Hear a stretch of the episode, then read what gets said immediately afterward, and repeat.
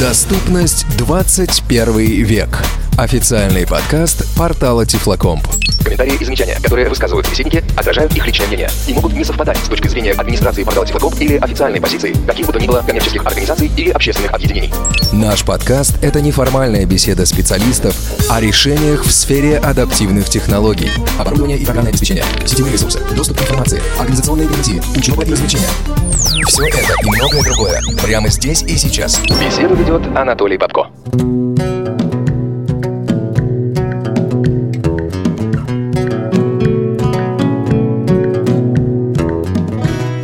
Добрый день, уважаемые слушатели официального подкаста портала Тифлоком «Доступность 21 век». Мы рады приветствовать вас в тесной и почти мужской компании. Владимир Давыденков за режиссерским пультом, ну и так, в кепке. Это я. А Александр Зеленов, пламенный привет. Здравствуйте. Звезда сегодняшнего эфира. Вот еще есть у нас Алексей Любимов, Леша. Добрый день. Здравствуй. Давай сразу, не отходя от кассы, ты сам себя назовешь, чтобы я ничего не перепутал, не получил потом в глаз. Кандидат педагогических наук, старший научный сотрудник Института коррекционной педагогики, а, учитель-дефектолог специальной коррекционной школы для детей с нарушением зрения города Москвы. А, Вера Осиновская. Вера, здравствуйте. Здравствуйте. Во-первых, добро пожаловать в нашу мужскую компанию. Нам очень-очень приятно, что вы сегодня нашли возможность, время и, и все остальное к нам присоединиться, и силы главные. Надеемся, что мы вас не очень э, разочаруем. Нет, с вами весело. Это факт. А вот я Алексея спрашивал об его должности. Можно я спрошу вас об вашей?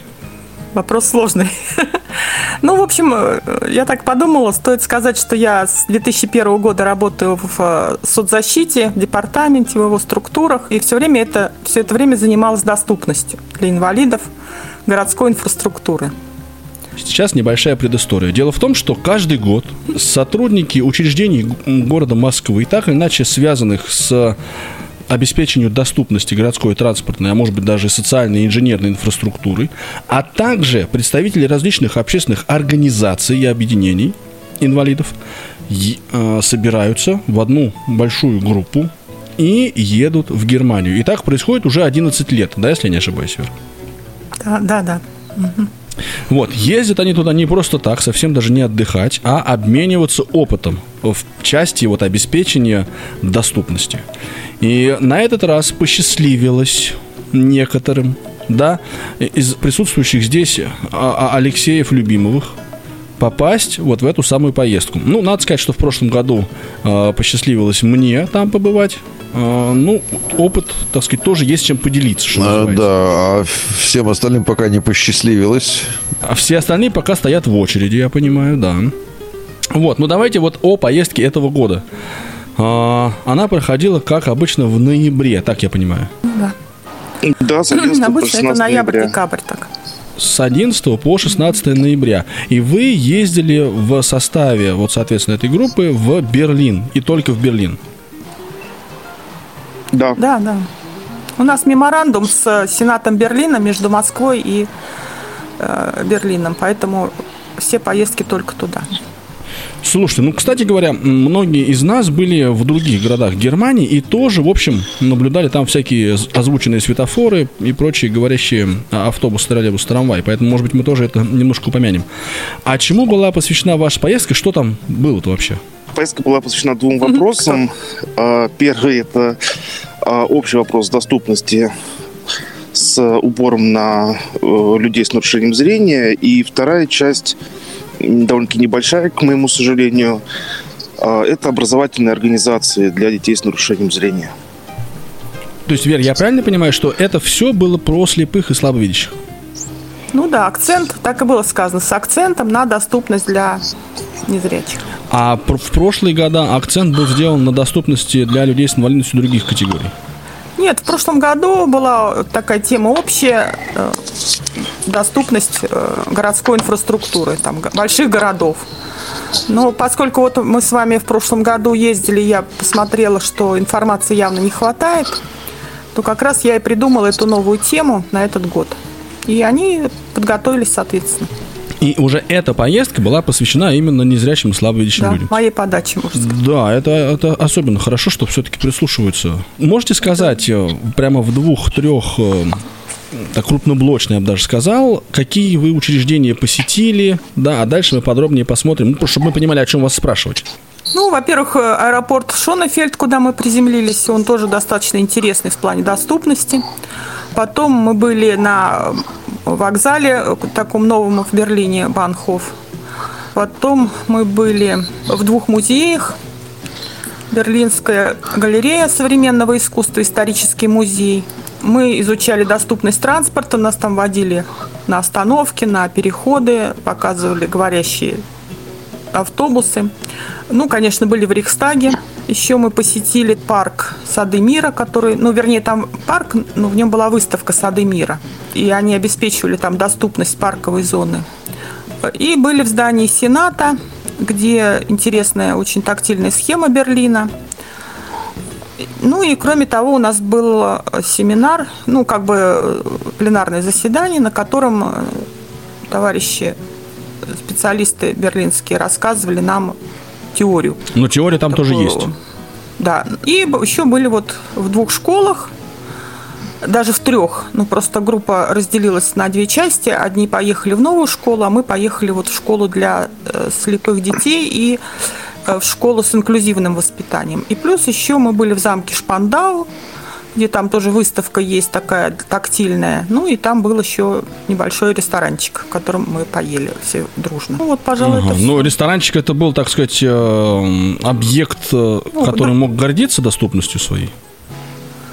Или они больше Наверное, делали на кухне? Нет, это просто Просто дружеский ужин. Ну, это просто Шпанд. дружеский ужин, который да. завершал день. Понятно, Алексей Алексеевич. Дальше давай мы тогда тебя немножко помучим. Ты Братань. прилетел в аэропорт прекрасный. И ты там, значит, ходил Что везде, естественно, под ручку с, с Верой и сам никуда не, mm-hmm. не выбирался, так я понимаю? Нет, ну почему я пытался оторваться, но меня всячески пытались сдержать, чтобы я не убежал и не потерялся. Ну, ты пытался а, убежать, потеряться? Да, да. Пытался, пытался. На самом деле, э, если говорить конкретно про прилет и прохождение вот всей процедуры таможни, спецконтроля, выхода, то меня удивило две вещи. Первое, это, ну, может быть, нам просто так повезло, немножко так не совсем правильная система сопровождения службы мобильности. А, когда э, сотрудник постоянно путался у меня под ногами и не знал, с какой, с какой стороны ко мне подойти. Ты такой, вот. он был на инвалидной коляске, он там где-то внизу тебя мельтешил, нет? Нет, ну я, я реально об него раза три споткнулся. Вот. А единственное, от него была одна польза. Он провел нас в него без очереди вот через таможенный контроль, и мы еще полчаса имели возможность ходить вокруг, вокруг аэропорта, изучать э, ту тактильную плитку, которая там выложена. То есть он и... не произвел на тебя впечатление обученного сотрудника, да? Да, да. У нас в этом отношении как-то было все гораздо цивильнее, что приятно для меня как патриотически настроенного товарища. А, а второй момент, который э, меня удивил, это то, что когда мы прошли спецконтроль, нас поставили на квадратик со знаком инвалид и сказали, ждите багаж здесь. Тебе сказали, жди здесь, и тебе туда принесли багаж, правильно я понимаю? А, ну, насколько я помню, Вера меня может поправить, а, по-моему, багаж мы вылавливали все-таки коллективно. Единственная польза, наверное, а, заключалась в том, что нам бесплатно предоставили тележку, которая за прокат стоит 1 евро. Просто смысл в этом, в этом квадратике, вот кроме того, что ты там стоишь, какой-то еще есть? Я в это хочу понять. Или, или просто ты должен там стоять? Ну, для себя я смысла не увидел. Может быть, смысл в том, что если меня туда поставили, да, то никто меня никуда не подвинет, не собьет, я не потеряюсь. И для сотрудников аэропорта сразу станет понятно, что если ты встал вот на этот квадратик, то ты нуждаешься в помощи. Но поскольку все-таки я летел не один, а мы летели группой, и потом с моментом прохождения спецконтроля к нам народ подтягивался. Э, вот этот смысл, наверное, был немножко потерян. Вера, а вам как показалось? Ну, если бы было много народу, может быть, это имело смысл, как бы мы были защищены этим квадратиком. Но в Шонефельде там очень мало народу, это маленький аэропорт, поэтому это больше, конечно, такой знаковый момент, чем момент комфорта какого-то. Если бы не наличие немецкой речи, то по большому счету разницу между там аэропортом, а, не знаю, там Новосибирска, Улан-Удэ. ну, в Улан-Удэ я не был, Москвы. в Ставрополе я бы вот Нет, ну, особо не Москве заметил. Ну, такой больше. небольшой маленький аэропорт. Может быть, это Ну. для колясочников больше играет роль. Вот они там припарковались, и вот для нас я не очень заметил смысловую нагрузку вот этого вот. Слушайте, хорошо, ну тактильная плитка там положена идеальная, я так понимаю, да? Все ровненько, все гладненько, все хорошо. Вы впечатлились, Вер? В аэропорте именно или вообще? Ну, вот пока мы про аэропорт говорим, в аэропорте. Ну, там он э, в аэропорте достаточно все-таки в некоторых местах близко она подходит э, к зданию, ну, идет вдоль э, фасада этого аэропорта. И в тот момент, когда мы вышли, наши московские товарищи расположились прямо на этой тактильной полосе, поставили там сумки, стояли, курили. Ну, по И, в привычке. общем-то, если бы пошел, да, пошел, ну, что Леша, собственно, и сделал, он пошел на них тараном, они там стали хватать сумки, отскакивать в сторону. Вот она вся правда. Что-то мне это напоминает, кстати Да, говоря. да, да, да, Алексей Алексеевич, мы тебя сейчас подвергнем остракизму, ты понимаешь. Нет, ну вообще стоять на тактильной плитке, это, конечно, мавитон, это понятно. Ну, я думаю, что делать ее в 60 сантиметрах от лавочек, да, и от э, фасадов, это мавитон, я бы вот Да, да.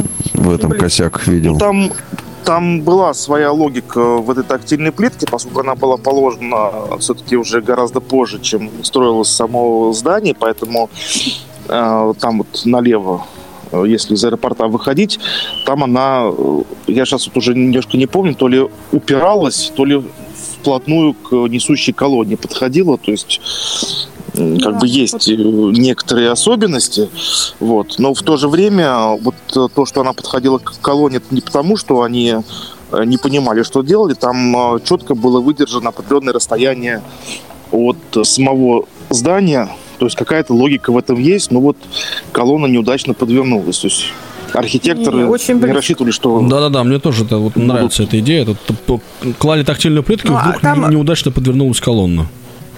Очень по-русски звучит. Нет, они, я, я, сейчас, я сейчас смотрю фотографию, пытаюсь понять, э, о чем мы сейчас говорим. Дело в том, что они ее проложили под козырьком э, этого э, э, аэропорта. Видимо, стараясь, чтобы человек в более комфортной ситуации шел. Но там же как раз и скапливается вся толпа под этим козырьком. Поэтому и, и слишком близко получается к фасаду. Там не только колонны, там и само здание слишком близко. Ну, понятно. Слушайте, ну это что касается аэропорта, вроде бы ситуация понятна. Тут выкручиваются как могут. А если говорить о городе в целом, вообще вот э, тактильной плитки много лежит, как вот вам показалось? Мало лежит, как в Москве или, или как, как не в Москве, как вот? Нет, ну там на всех переходах она лежит, но только по краю перехода.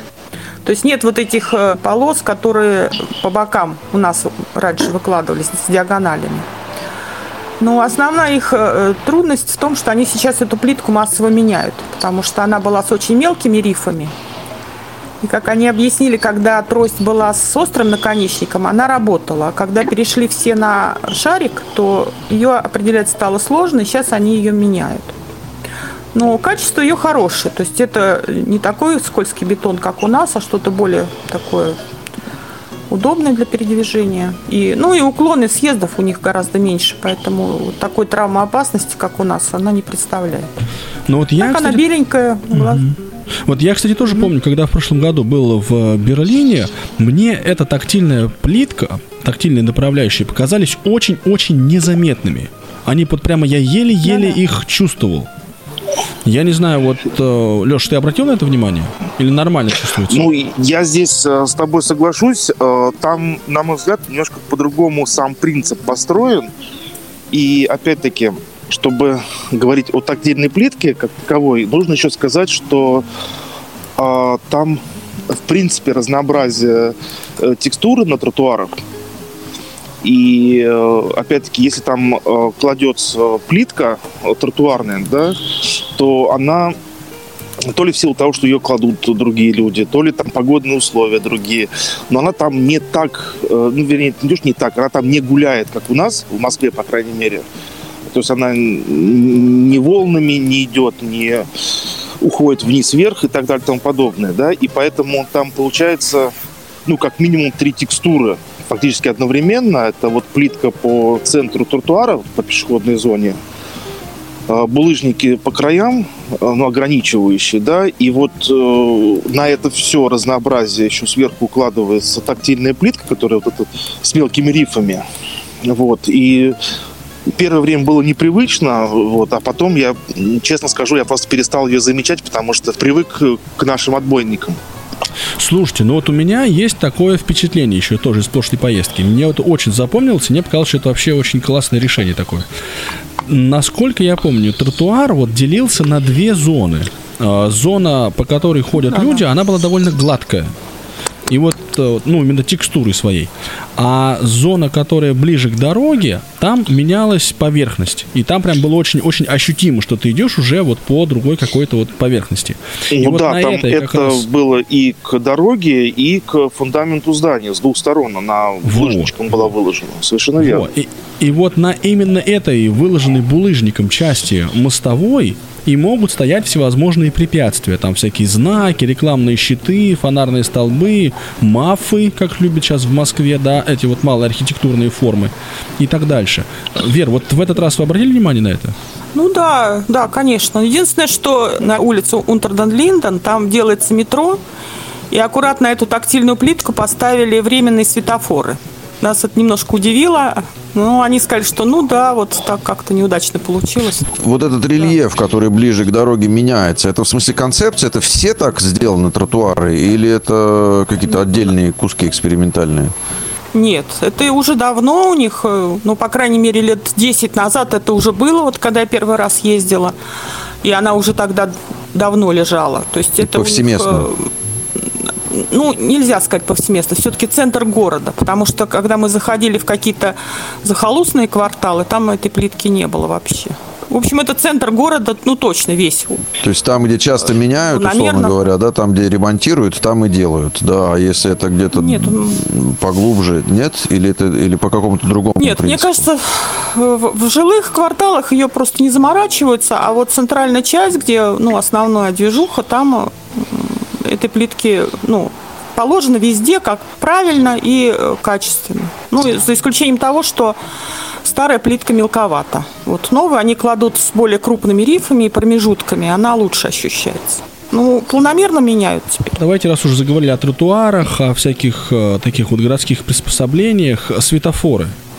Вот э, в прошлом году, опять же, не обратили мы внимания на то, что они все как-то там пищали. Мы так выяснилось, что как будто, как будто ни одного озвученного светофора ну, практически в Берлине нет.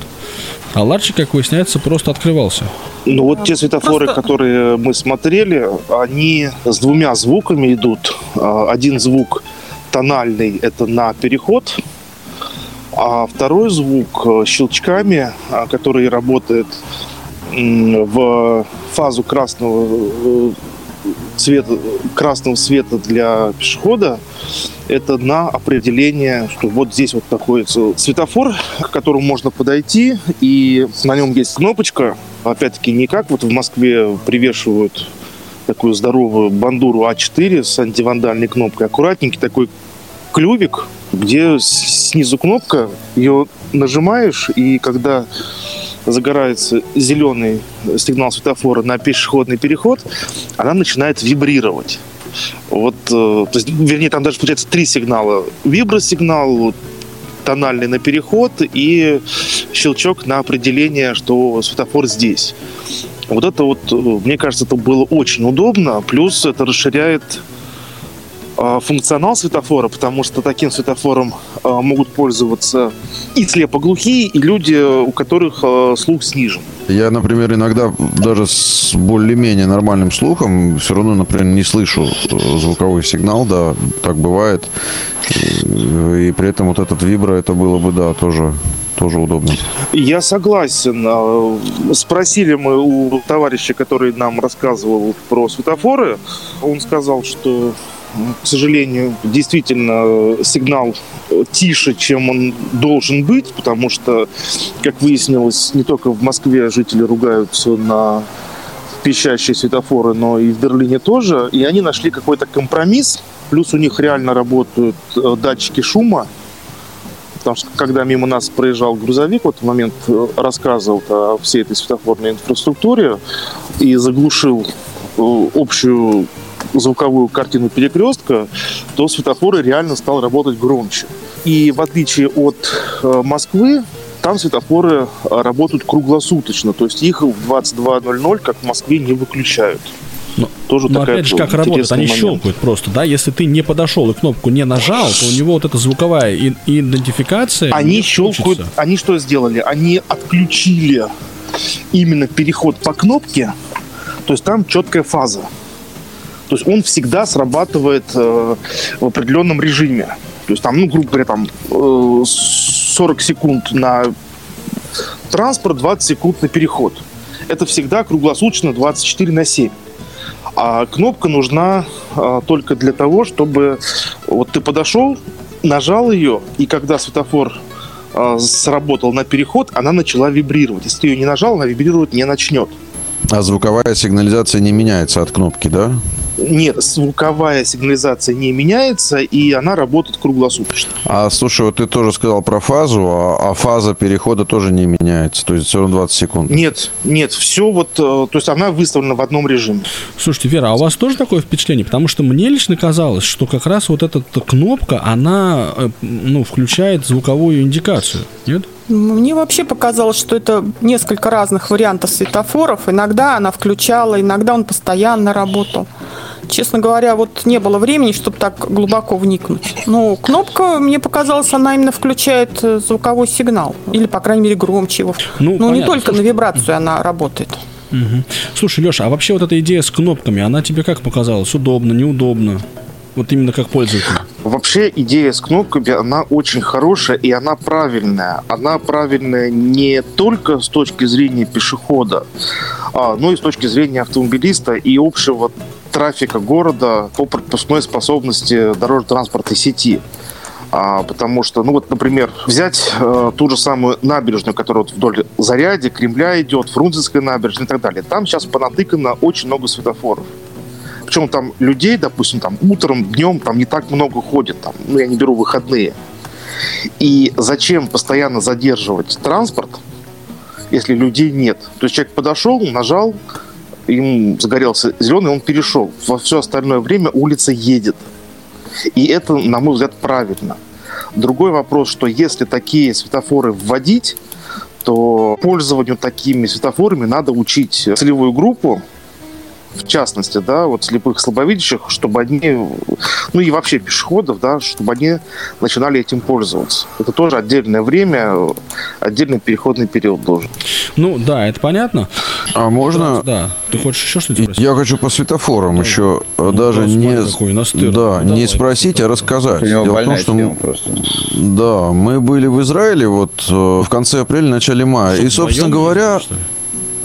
Да, у нас Да. путешествие с Николаевичем было в Израиле. И там- Я напоминаю, у нас 18 плюс рейтинг программы нашей. Продолжайте. Так вот там, во-первых, мы в основном были в пригороде Тель-Авива.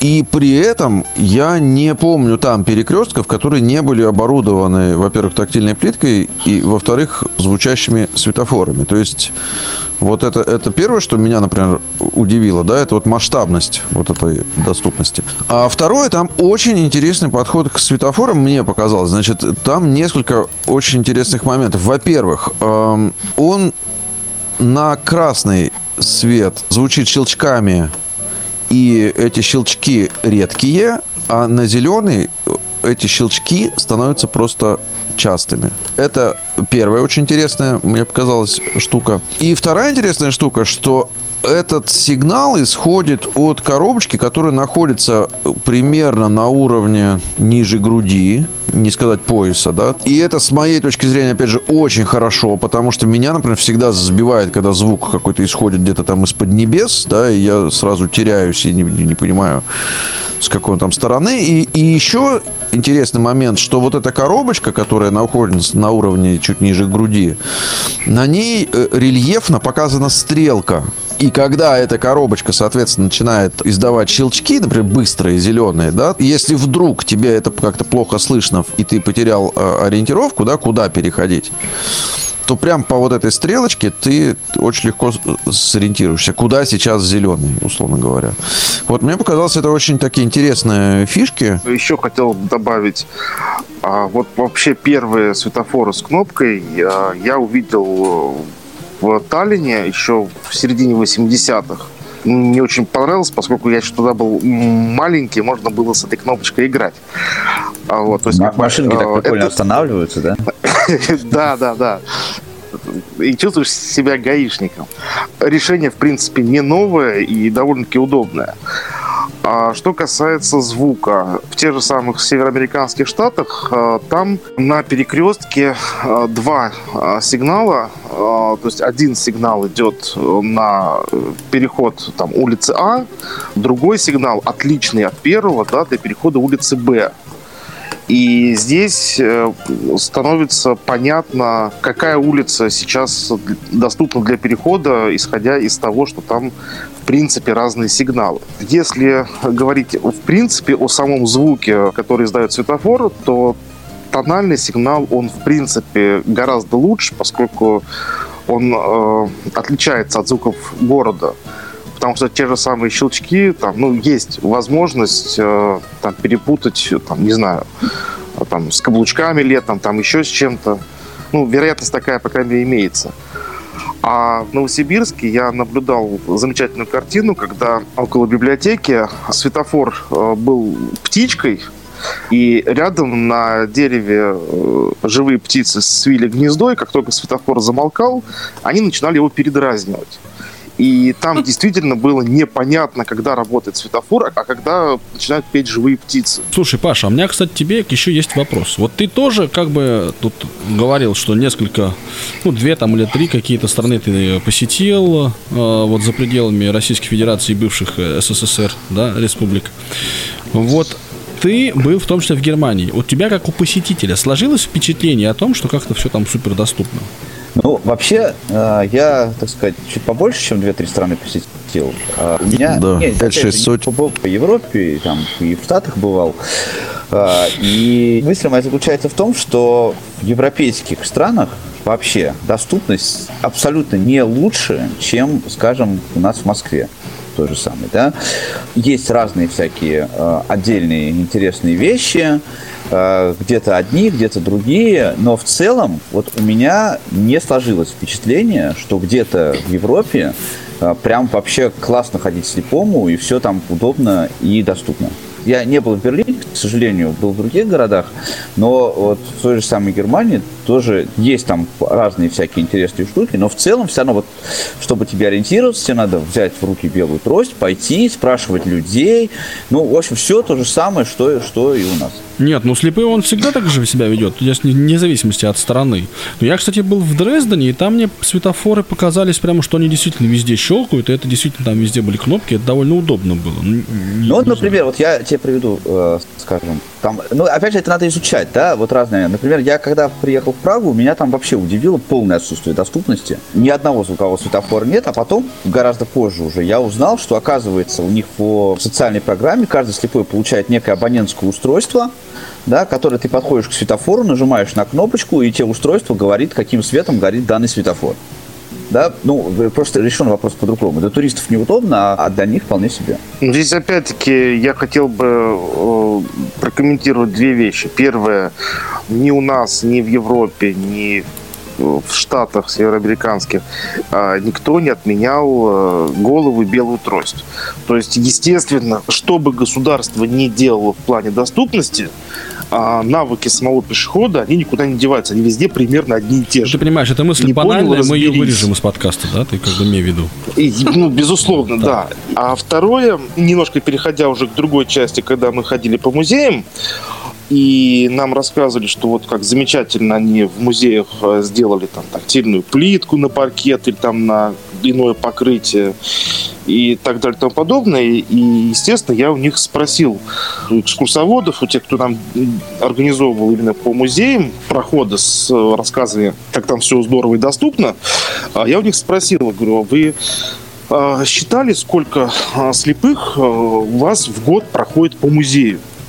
А Они сказали, что нет, не считали, потому что как бы, мы не хотим их обижать, и вообще как бы мы это не считаем. Ну, а ты скажи, Ну, ты я вот не что они вслух не считали, просто чтобы, чтобы не обижались. Ну, я в, это, я в это не поверил, потому что все равно как-то все это должно быть посчитано. Но дальше они сказали совершенно другую мысль, которая мне показалась интересной, потому что ну, мне она в голову до этого просто не приходила. Они сказали, что мы не делаем доступность для слепых. Мы реализовываем конвенцию.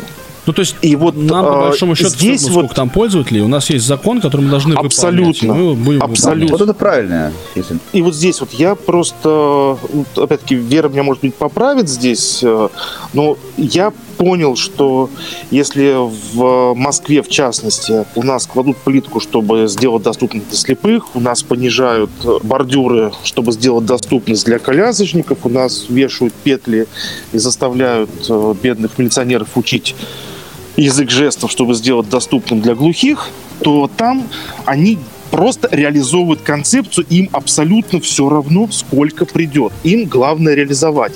А вот качество реализации – это вопрос другой. И я бы не сказал, что тот же самый Берлин, он гораздо доступнее Москвы. Может быть, это еще потому, что все-таки в Москве я вырос, да, а, А в Берлине нет. Там на Да. недельку. Да, да. Ну, допустим, тот же самый Санкт-Петербург, я по нему один тоже э, бегал, ну, мне кажется, гораздо доступнее Берлина. Ну, это мое субъективное мнение, поэтому с ним Ну, оно быть согласным, совпадает с моим абсолютно. Я вот то же самое хочу сказать и вот э, закончить, да, свою мысль, то, что про другие европейские города, в которых я побывал, э, то же самое, да, нет там ничего прям вот такого, никакой панацеи они не придумали. Э, более того, вот если про музей ты сейчас сказал, я вспомнил, да, что в Амстердаме, например, в, в одном из музеев меня заставили сложить э, белую трость, потому что они сказали, что у нас полы здесь э, старинные, и вы повредите нам полы своей вот этой штукой, поэтому, пожалуйста, уберите. Но это было в каком году? Ну, это, это, это было не так давно, это было где-то лет пять назад, наверное. Доступность 21 век. Совместный проект портала Тифлокомп и Радио ВОЗ. Ну вот, кстати, о доступности э, в помещениях недавно заходил в одну оптику, и, честно говоря, я просто был ошарашен, когда с сыном пришли туда, к нам подбежало аж два охранника, вот, и увидев у меня белую трость, они мне говорят, стойте, стойте, не двигайтесь, сейчас мы вам оденем бахилы. То есть сервис Один был тебя поднимал, а второй надевал на твои ноги бахилы. Я, конечно, отмахался, но тем не менее. В этой связи в Москве недавно вот реально видел говорящий автобус. Он подъехал и сказал, автобус номер 818 следует до конечной остановки, там я уже не помню какой. Подождите, подождите, об этом мы сейчас тоже поговорим. Я хотел бы единственное, что еще, Вера, у вас спросить. Э, пандусы, всякие, вот э, доступность для э, вот других категорий людей с инвалидностью в Берлине, они как-то там присутствуют, не присутствуют, правильно сделаны? Вы заметили вы нарушения какие-то? Вот как вам, как профессионалу показалось? Пандусов, конечно, гораздо меньше, потому что у них и первый этаж ниже, видимо, из-за более теплого климата. Но они есть. Не всегда они сделаны правильно, по крайней мере, по нашим требованиям. То есть э, второй уровень поручни они часто не делают, потому что они у них более пологие. И, в общем-то, поручни выполняют в основном роль ограждения, не столько вот именно средства для передвижения колясочников. Ну, нарушений много. Окей, пляж давайте не двинем немножко в тему доступности транспорта. Весь транспорт в Берлине низкопольный, более доступное метро. Ну да. Да. Там больше этих лифтов. А другой вопрос. А Ну, оно- слышали ли вы там, э, Алексей Алексеевич, говорящий э, троллейбус, автобус, трамвай, чтобы он вот приезжал и вот как Паша говорит, номер 818 называл вслух. Если говорить о говорящих э, транспортных средствах маршрутных, то нам показывали трамвай, и нам показывали э, не говорящий трамвай, а говорящую остановку. Там сейчас вот около вокзала на Александр-Плац э, две пилотные остановки с разными немножко э, технологиями, которые они сейчас обкатывают. И, к сожалению, вот говорящий трамвай не подошел. Э, Там их э, несколько штук оборудовали, пока еще вот они обкатывают вот этот пилот. Но э, вот эти вот стоечки, которые около остановки, э, вот они их сделали говорящими. И одна стоечка была похожа на э, вот систему «Говорящий город», которая в Санкт-Петербурге. Есть подходишь, нажимаешь, и он начинает говорить, что остановка такая-то, на ней останавливаются э, трамвай номер там, 5, 7, 24, 48 и так далее. То есть перечисляет их все.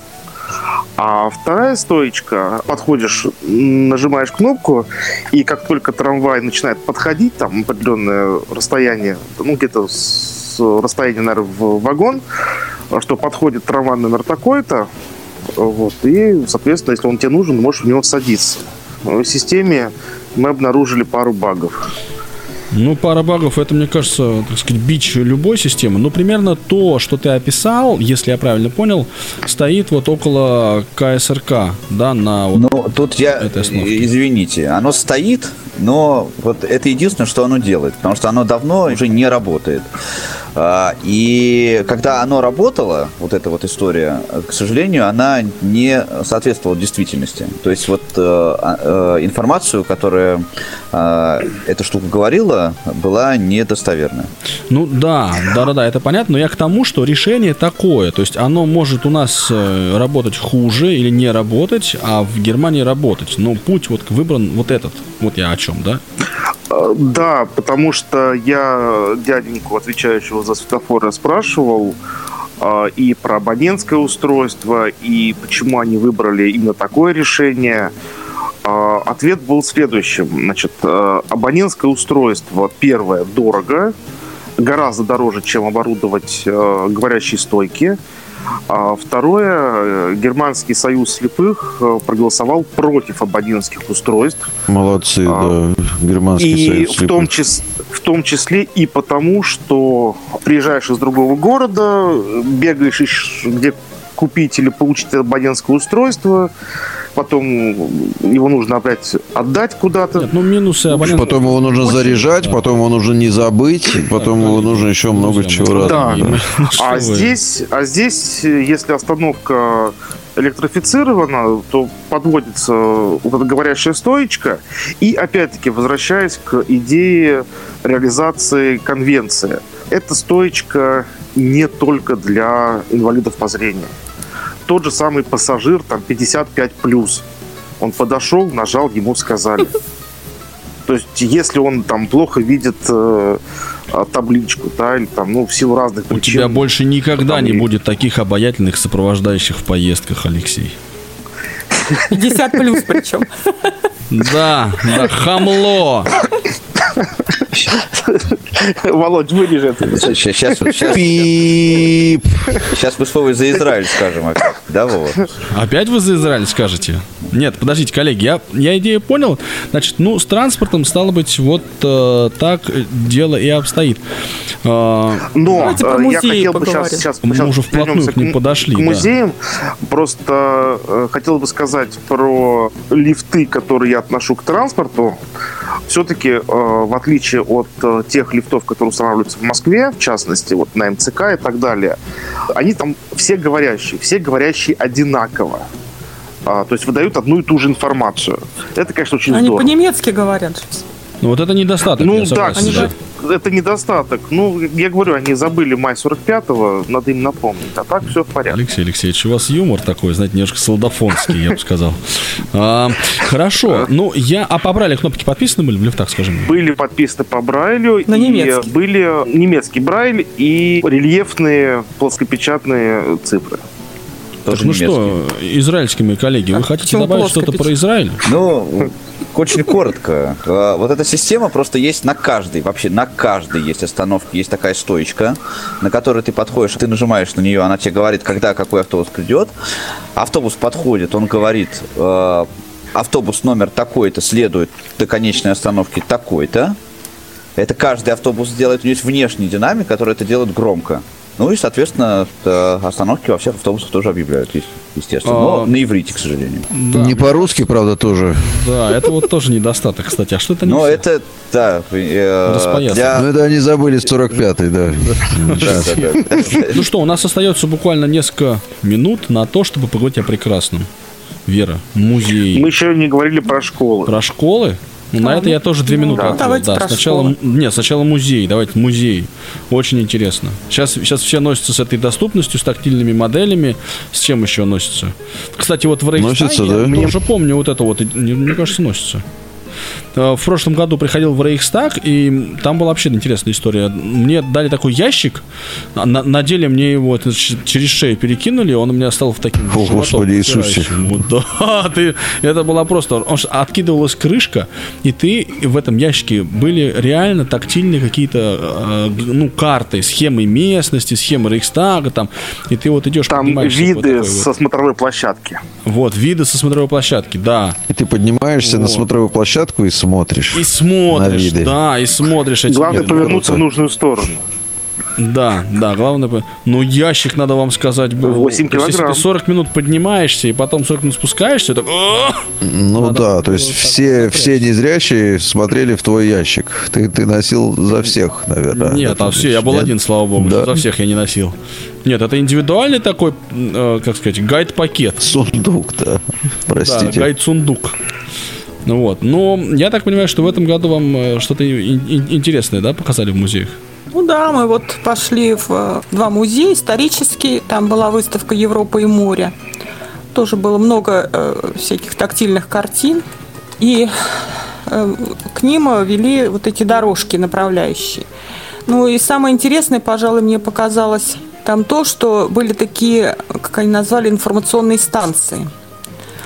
То есть при каждой тактильной картине или там экспонате, каком-то карте, еще сбоку был прикреплен такой барабанчик, но он не с гладким, ну, не цилиндрический, а как бы шестигранный, предположим. И на нем э, был нанесен и визуальный шрифт, и по Брайлю. Ну, то есть э, место занимает меньше, а прокручивая можно прочесть больше. А на одном из граней был экран, на котором был сурдотекст. То есть э, мужчина показывал жестовым языком, рассказывал что-то, причем очень артистически, ну просто даже на него было интересно смотреть, с мимикой, с таким с э, выражением, что называется. Он, да, да. Вот, он что-то рассказывал. То есть это, как бы вот эта станция, он- она становилась такой универсальной. Плюс еще э, там был карман, где вставлялись тексты крупным шрифтом, упрощенным языком, совсем как бы просто описывалось, и брайлевский текст был. То есть можно было вытащить этот листочек А4 примерно, и тоже э, его прочесть или глазами, или руками, как удобнее. И к каждому экспонату вела тактильная полоска. Причем выставка эта была временная. По окончанию, во-первых, все эти тексты, э, сурдоперевод этот, он дорогой достаточно. Все эти брайлевские тексты, все это демонтировалось. И плюс еще демонтировались и тактильные дорожки. То есть они отклеиваются, и когда новая выставка монтируется, они ее заново приклеивают. И вот как раз там мы спросили, во, во что это вам обошлось. Они сказали, дорого. Э, Да, действительно, народ приходит мало, но мы ожидаем эффекта от этого лет через 10. То есть вот сейчас нынешнее поколение, мы начнем приучать ходить в музеи, пока- показывать им, что им есть что смотреть. И постепенно мы вовлечем вот все сообщества в такие мероприятия. Совершенно они не ожидают именно сегодняшнего эффекта. А можно я Это вот как раз меня больше... Да. спрошу такой вопрос? А, Вот мне кажется, что у нас пока э, в России не заточены э, музеи под то, что к ним может прийти просто один отдельно взятый, э, ну, я скажу, незрячий человек, да? То есть у нас подразумевается, что незрячие это три автобуса с охраной, с собаками, с автоматами, вваливаются с 20 сопровождающими, 30 гидами, и вот как-то они вот здесь вот проходят, им дают вот это. Вот э, есть ли ощущение, что э, в музей Берлин может просто прийти человек один с улицы и сам пройти по всем вот этим направляющим, сам найти вот эти барабанчики, кнопочки, э, тактильные карточки и все такое прочее, и, и, и потом спокойно выйти.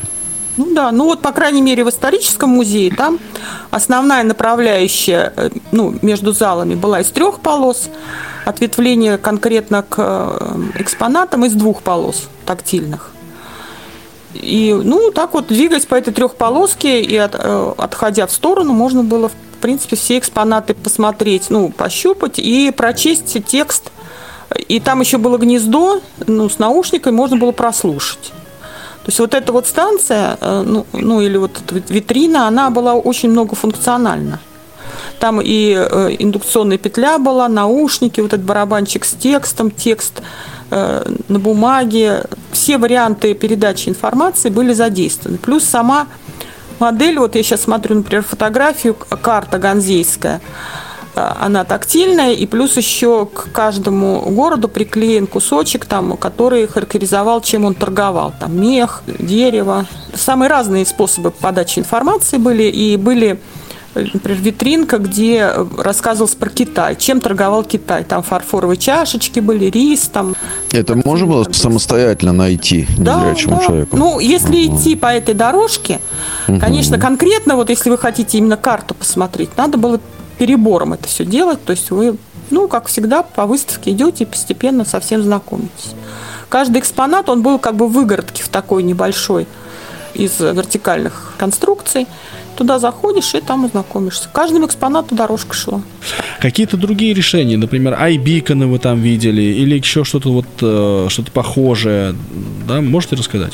Ну, вроде бы в галерее немецкой нам показывали их на потолке.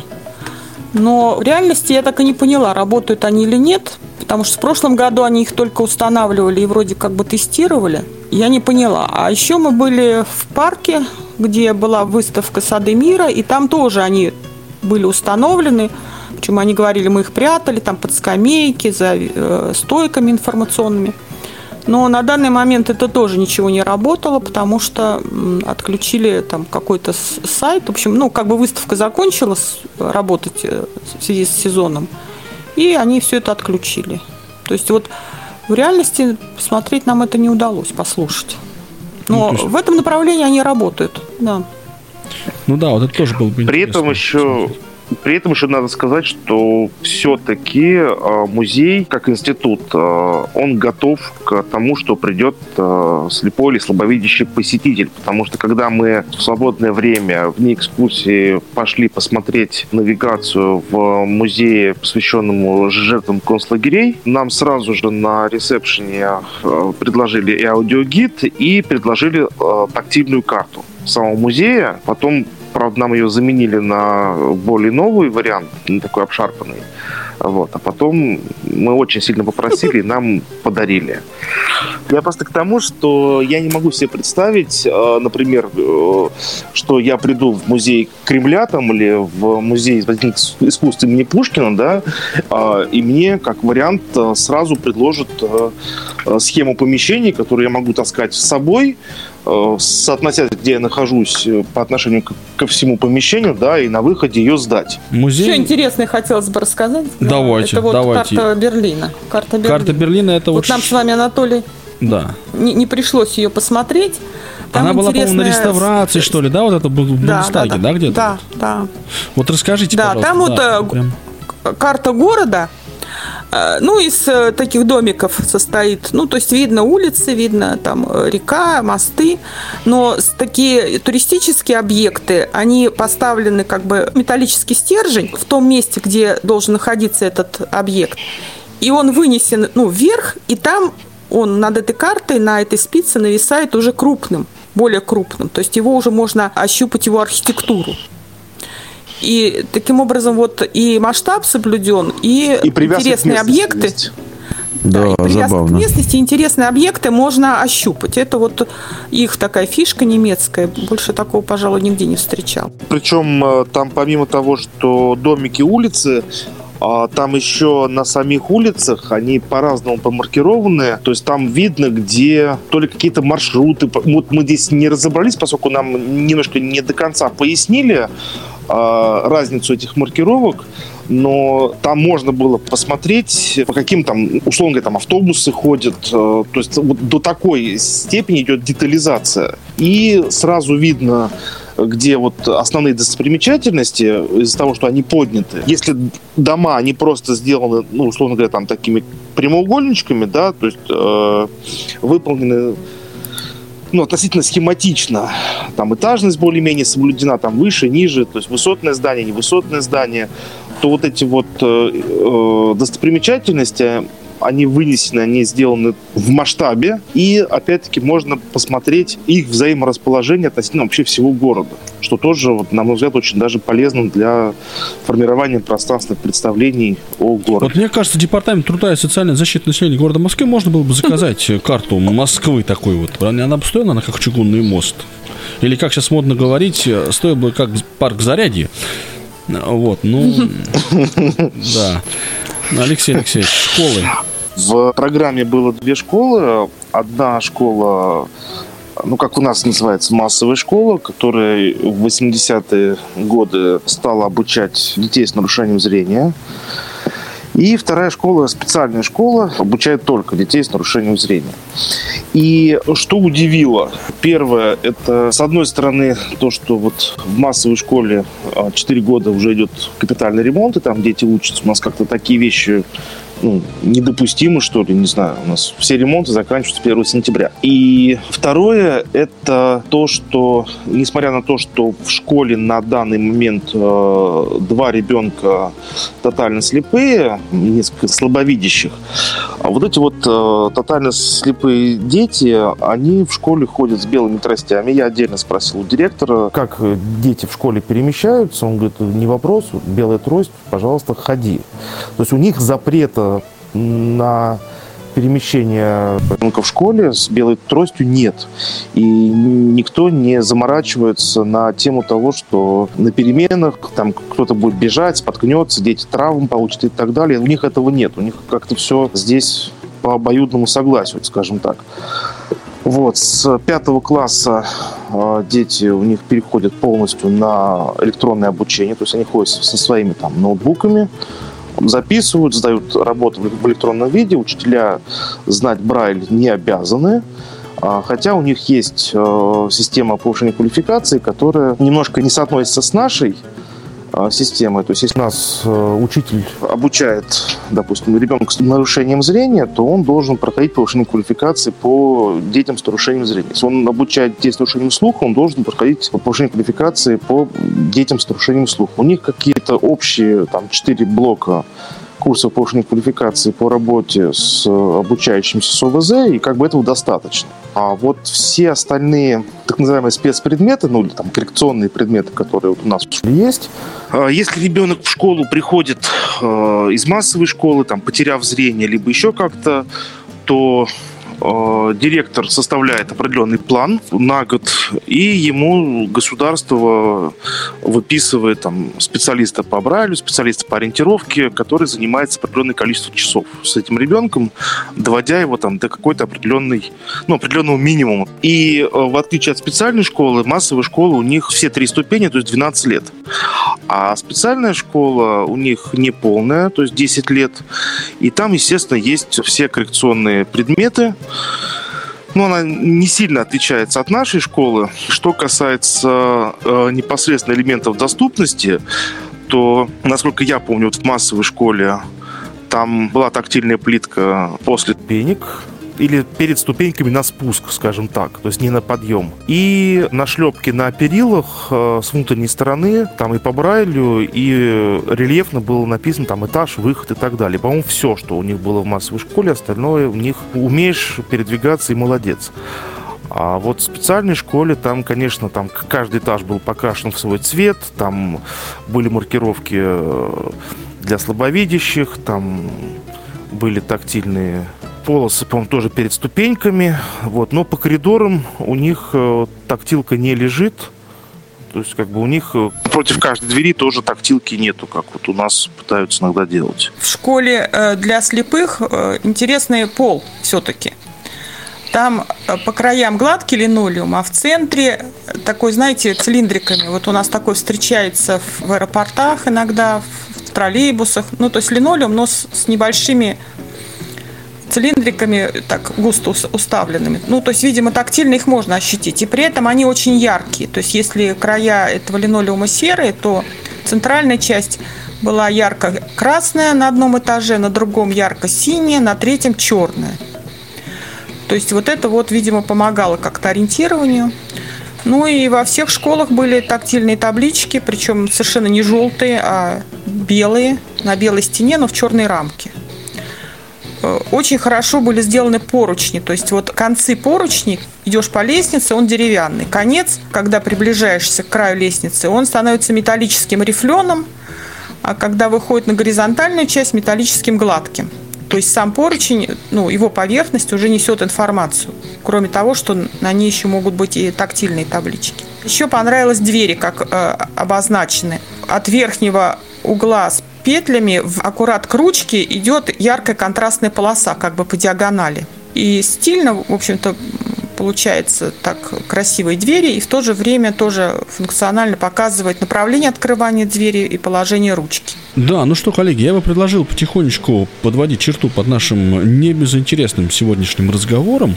И завершить я бы хотел, знаете, какими мыслями, какими вопросами. Вот мы говорили о столицах, о Москве, о Берлине, упоминали немножечко Тель-Авив. Тель-Авив и пригороды его. Ну, вспомнили, так сказать, от периферию глубокую, Санкт-Петербург, да, вот такого. Прагу. Прагу, да, вот это все. Я хотел бы, Саша, дыра, сейчас спросить, знаешь о чем? Вот ты слушаешь это, живя, ну, в Улан-Удэ, да, то есть это как бы, ну, город э, не самый столичный, скажем так, это столица субъекта федерации, но все-таки вот далеко. Вот как тебе все вот это кажется? Это прямо другая планета или вот твой опыт показывает, что все плюс-минус так же? Вот твои впечатления? Конечно, это больше похоже на другую планету. И здесь все не так радужно, как даже и, может быть, ну, у нас в Петербурге, Москве. Конечно, здесь тоже учатся люди, стараются какую-то доступность организовать светофоры и пытаются класть тактильную плитку. Правда, получается вместо этого тактильные дорожки по большей части. Ну, хорошо, что есть желание. А за желанием еще придет и опыт, и, я думаю, через несколько лет все преобразится в лучшую сторону. Вспоминается мне э, песня известная из Comedy Club, по-моему. В Амстердаме жизнь прекрасна. А, а в Воронеже еще лучше, да. А, я хочу спросить тебя, Саша, а вот как тебе, как пользователю, что бы тебе вот из всего, что мы сегодня рассказали, да, хотелось бы, наверное, получить в там своем городе в первую очередь? Прежде всего, конечно, доступность транспортной инфраструктуры и доступность помещений, социальных каких-то объектов, чтобы было удобно найти и выходы, и нужные кабинеты, переходя улицу, чтобы обеспечивалась безопасность перехода улицы и информативность. Ну вот, например, у нас есть хорошая идея в России, я так понял, за рубежом ее нет, это когда объявляется та улица, которая доступна для перехода в случае перекрестков. Это вроде бы есть в Петербурге и даже в Москве. Ты имеешь в виду голосом объявляется? Да, голосом объявляется. Это ну, отличная да, идея. это в Харькове есть. Прежде чем мы перейдем к прощанию с нашими сегодняшними гостями, напомню, это был Алексей Любимов и Вера Осиновская, я скажу, не могу себе в этом отказать, что выпуски нашего подкаста отпередачиваются прекрасными коллегами с официальной интернет-радиостанции Всероссийского Ордена Трудового Красного Знамени Общества Слепых «Радио ВОЗ», за что мы каждый раз благодарим этих прекрасных людей. Ну, просто некоторые разы делаем это, так сказать, скромно, про себя, ну или лично по телефону. m.facebook.com slash a11y21c тройное w.tiflocomp.ru slash atcast atcast Пишите свои прекрасные мысли на наш адрес электронной почты atcast собачка tiflocomp.ru atcast собачка tiflocomp.ru Вера Осиновская, Алексей Любимов, Германия в профиле Анфас. Ну и немножечко Израиля, конечно. Вы слушали официальный подкаст портала Тифлокомп «Доступность 21 век». www.tiflocomp.ru Хотите приобщиться, поделиться своим мнением или предложить тему для обсуждения? Не стоит себя ограничивать. Adcast собака tiflocomp.ru К вашим услугам. До новых встреч! И пусть адаптивные решения радуют глаз.